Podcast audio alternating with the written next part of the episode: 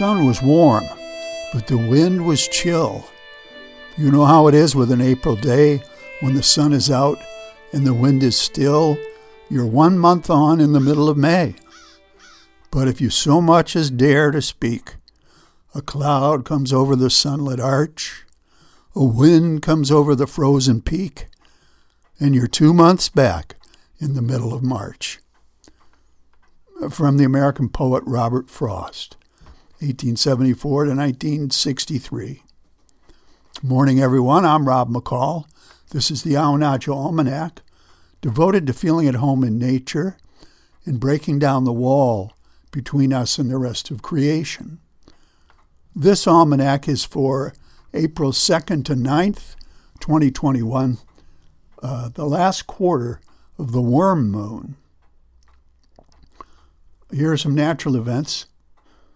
Several days now into spring, we note with surpassing comfort how, despite the ungodly havoc and destruction in human affairs, despite the pandemic, the duplicity, the greed, nature unperturbed is carefully, calmly, lovingly, and honestly doing what she's always done at this season, since long before human folly. Nature remembers in eons, not in years. She cares little for our horrible history. So here's a field and forest report.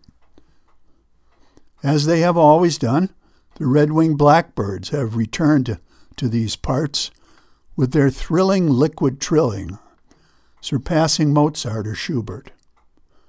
The song sparrows and the chickadees have chimed in with their delicate descant.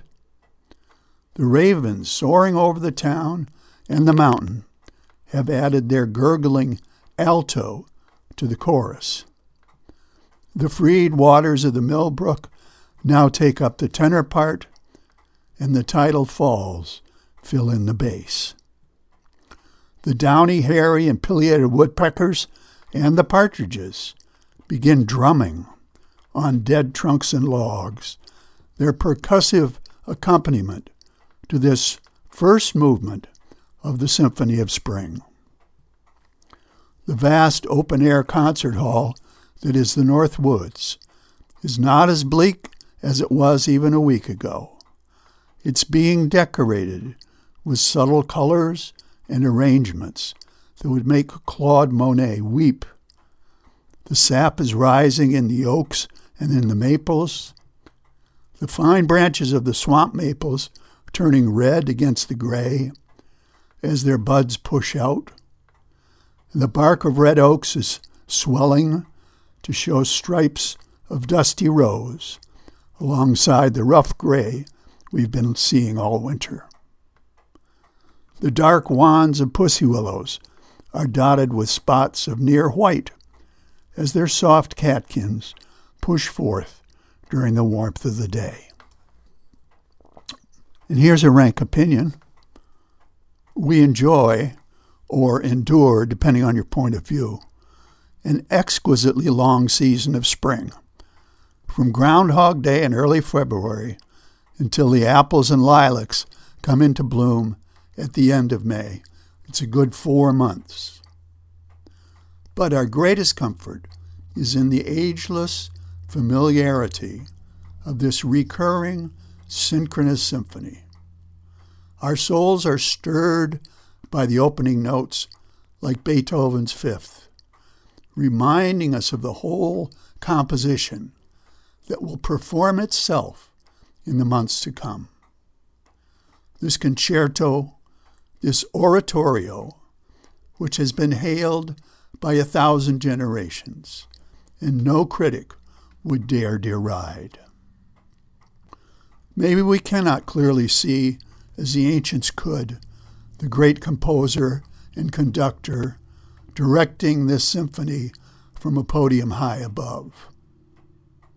But we can still watch and hear the great organic earth orchestra faultlessly responding with ageless and matchless skill and dedication to the notes of the invisible score.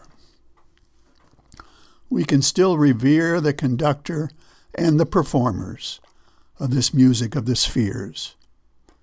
We can still teach our friends, our children and grandchildren, to shake off the death dirge of winter and sing the song of spring.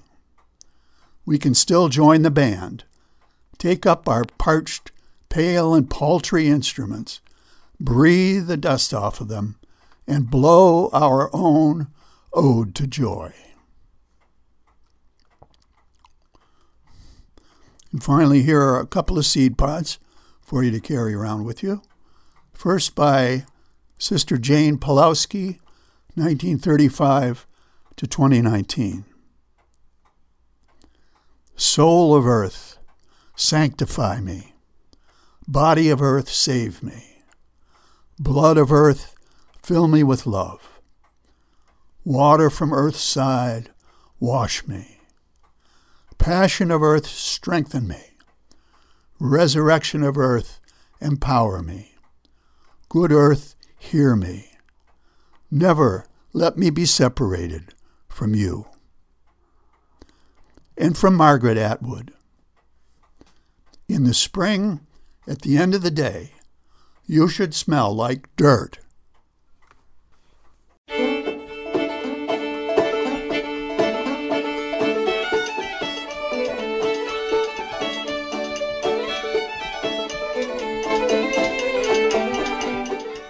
Well, that's the almanac for this quarter moon, but don't take it from me. Go out and see for yourself.